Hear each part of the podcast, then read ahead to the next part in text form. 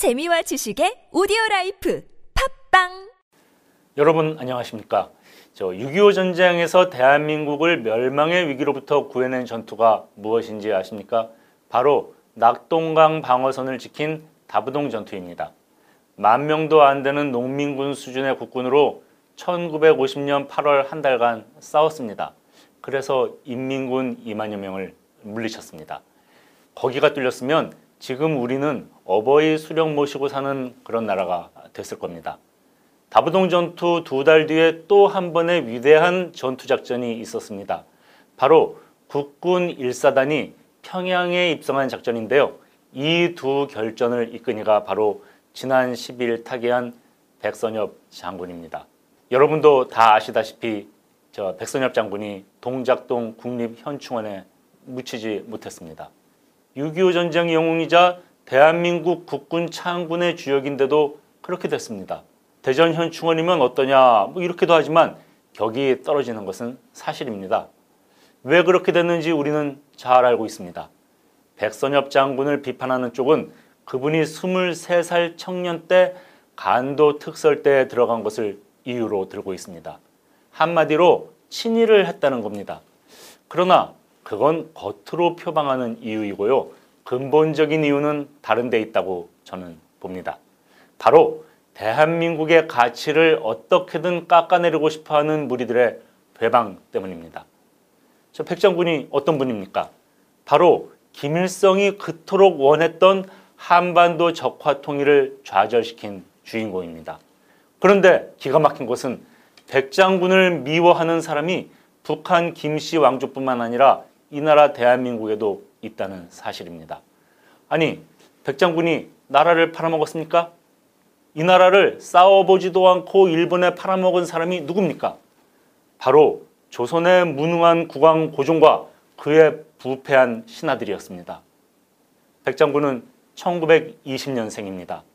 나라 망하고 10년 뒤에 일본 국적자로 태어났습니다. 무슨 말이냐? 백장군이 태어났을 때 조선이란 나라는 이 세상에 없었다는 얘기입니다. 민족은 있는데 나라가 없었습니다. 백선엽 장군은 25살에 해방을 맞았습니다. 이후 백장군이 대한민국의 군인으로서 무슨 일을 했습니까? 오직 나라를 지키는 일뿐이었습니다. 어떠한 매국 행위도 없었습니다. 그는 또한 창군의 주역이었습니다. 백선엽 없는 대한민국 육군 생각할 수도 없습니다. 그런데 그분의 마지막 길을 우리가 어떻게 배웅했습니까? 국군 통수권자인 대통령은 조문도 하지 않았습니다.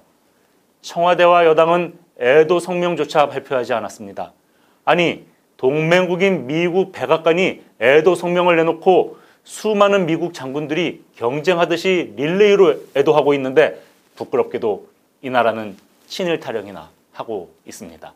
심지어 현충원에서 그분 묘를 파헤쳐 다른 곳에 이장하자며 국립묘지법 개정을 추진하고 있습니다. 참 대단한 원칙주의자들 나셨습니다. 그런데 만약 대한민국 임시정부 요인들이 이 모습을 옆에서 지켜봤다면 무엇라 하셨을까요? 암 그래야지 잘한다 그랬을까요?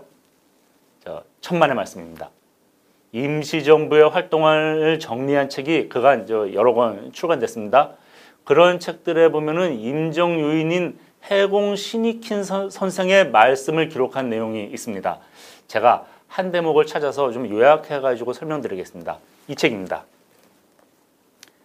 대한민국 임시정부와 대한민국. 자, 해공 신익희 선생은 임시정부의 내무장관이었습니다. 해공 선생이 8.15 광복 후에 귀국해서 뜻밖의 일을 하나 했습니다. 바로 조선 총독부에서 일하던 고위 관료들을 모아서 임정 산하의 행정연구위원회란 조직을 만든 것입니다. 말하자면 친일파들을 불러다가 임정 조직에 포함시킨 겁니다. 지금 같으면 욕먹기 딱 좋은 행동을 하신 거죠. 그런데 다른 사람도 아닌 임정 간부가 왜 그런 일을 했을까요? 해공 선생이 그 사람들 앞에서 이런 연설을 했습니다. 외놈잡이 하겠다고 천방지축 돌아다니는 사람들. 그러니까 나부터도 행정에 대한 능력이나 수완이라고는 털어 끝만치도 없는 게 사실입니다. 비록 여러분은 일제의 폭정 아래서 자신의 명맥과 가족의 안위를 위해 조금 친절을 외인에게 표시했다 하더라도 해방된 조국에 헌신 노력하여 건국의 기초와 공로를 세움으로써 지난날의 약간의 과오는 속죄되는 것이니 여러분은 각 분야에서 응수 노력하길 부탁드립니다. 그러면서 해공이 이렇게 당부했습니다. 여러분, 대한민국 헌법을 만드십시오. 신익희 선생이 정말로 무식해서 이런 부탁을 하셨을까요? 아닙니다. 그분은 와세다 대학에 유학한 조선의 인텔리였습니다. 그런 분이 영광을 다 물리치고 중국에 가서 독립운동 하겠다며 온갖 고초를 다 겪었습니다. 그 누구보다도 일본 제국주의와의 투쟁에 앞장섰던 분이 저 그런 당부를 저 한 겁니다. 그 호소를 들은 총독府출신 관리들이 용기를 얻어서 세상에 다시 나왔습니다. 그렇게 해서 만들어진 게 바로 대한민국 헌법입니다. 자, 그러니 신익희 선생이 지금 우리 꼴을 보면 뭐라 하시겠습니까? 야, 이 못난 놈들아. 일본이 지켜보는 앞에서 우리끼리 싸우다니 이게 뭐 하는 짓이냐? 이렇게 불효령을 내리지 않으시겠습니까? 자, 이 나라에는 대한민국을 의롭지 못한 나라, 태어나선 안 되는 나라라고 생각하는 이들이 있습니다. 그래서 대한민국의 정통성을 허물 수만 있다면 뭐든지 다 하려 듭니다. 제가 그 사례를 몇 개 보여드리도록 하겠습니다. 작년은 대한민국 임시정부 수립 100주년이었습니다. 대통령 직속위원회가 100주년을 기념한다고 했습니다. 그러면서 지난해 4월 서울 광화문 도심에 주요 독립운동가의 대형 초상화를 내걸었습니다. 안중구, 김구, 유관순, 윤봉길, 이봉창, 안창호, 이회영, 여운영, 남자현, 김상옥 이렇게 10명입니다. 이상하지 않습니까? 임시정부 초대 대통령인 이승만 박사가 빠졌습니다. 임정 100주년을 기념한다면서 임정의 첫 대통령을 뺀, 뺀 겁니다. 이게 말이 됩니까? 세상 어느 나라가 자기 나라 초대 대통령을 이렇게 지워버립니까? 이 박사를 빼놓는 이유는 딱 하나입니다.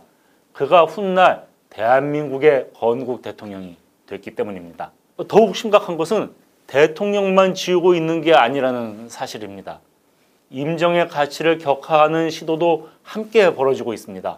현행 대한민국 헌법 전문은 이렇게 되어 있습니다. 대한민국은 3.1운동으로 건립된 대한민국 임시정부의 법통을 계승한다. 하지만 국내 일부 학자들이 이렇게 주장하고 있습니다. 임정은 수많은 독립운동 단체 가운데 하나일 뿐이다. 심지어 이런 말도 합니다. 임정의 정통성을 강조하면 남북 관계에 장애물이 된다. 정말 어, 기가 막힙니다. 북한 왕조 정권과의 관계 개선을 위해 민주국가인 대한민국의 뿌리를 버리자는 주장과 마찬가지입니다. 아, 이럴 거면 차라리 그냥 나라를 북한에 들어바치자. 이렇게 말하십시오. 북한이 대한민국 임시정부를 뭐라 욕하는지 아십니까? 부패한 부르주아 민족주의 집단이라고 합니다. 당연히 그런 임시정부를 계승한 대한민국도 인정하지 않습니다. 지금 이 땅의 특정 세력은 그런 북한의 주장에 동조해 이 나라를 지우려 하고 있습니다. 백선엽 장군께서 돌아가신 뒤에 미국 백악관 국가안전보장회의가 발표한 성명, 아까 잠시 말씀드렸죠. 그 속에 이런 문장이 있습니다. 백선엽 장군과 같은 영웅 덕분에 한국은 번영한 민주공화국이 됐다. 저 대한민국을 부정하는 세력이 백선엽 장군을 그토록 싫어하는 이유가 바로 이 문장 안에 있습니다. 그분이 오늘날 번영하는 대한민국을 만든 영웅이기 때문에 싫어하는 겁니다. 그분이 70년 전 이 나라를 침략으로부터 지켜냈기 때문에 죄인이라는 겁니다. 엊그제 모 방송에 출연한 여성 변호사 한 분이 이런 말을 했습니다. 6.25 때 우리 민족인 북한을 향해 총을 쏜 사람이 현충원에 묻히는 것 반대한다. 그분 다음날 오해라고 해명하긴 했습니다. 그러나 우리 민족을 향해 총뿌리를, 총뿌리를 먼저 겨눈 쪽은 우리가 아니라 북한입니다. 당연히 물리쳐야 하는 겁니다. 여러분 어떻게 생각하십니까? 저 제 생각에는요. 지금 이 나라는 갈 때까지 간 것 같습니다. 대한민국을 부정하는 세력은 이 나라를 만든 이승만 대통령과 이 나라를 지킨 백선엽 장군과 가난해서 이 나라를 구출한 박정희 대통령을 모두 부정합니다. 대한민국 건국과 호국과 국가 중흥의 영웅들이 이룬 업적을 폄훼하고 심지어 현충원에서 쫓아, 쫓아내려고 합니다. 그러나 대한민국을 부정하는 그들의 행동 결코 성공하게 놔둘 수 없습니다. 지난 며칠 비가 내리는 궂은 날씨에도 많은 국민이 우산을 받쳐들고 백선엽 장군 시민 분향소가 설치된 광화문에 나와 고인이 평생 품어온 호국의 뜻을 기리고 참배했습니다. 그 참배의 뜻이 무엇이겠습니까?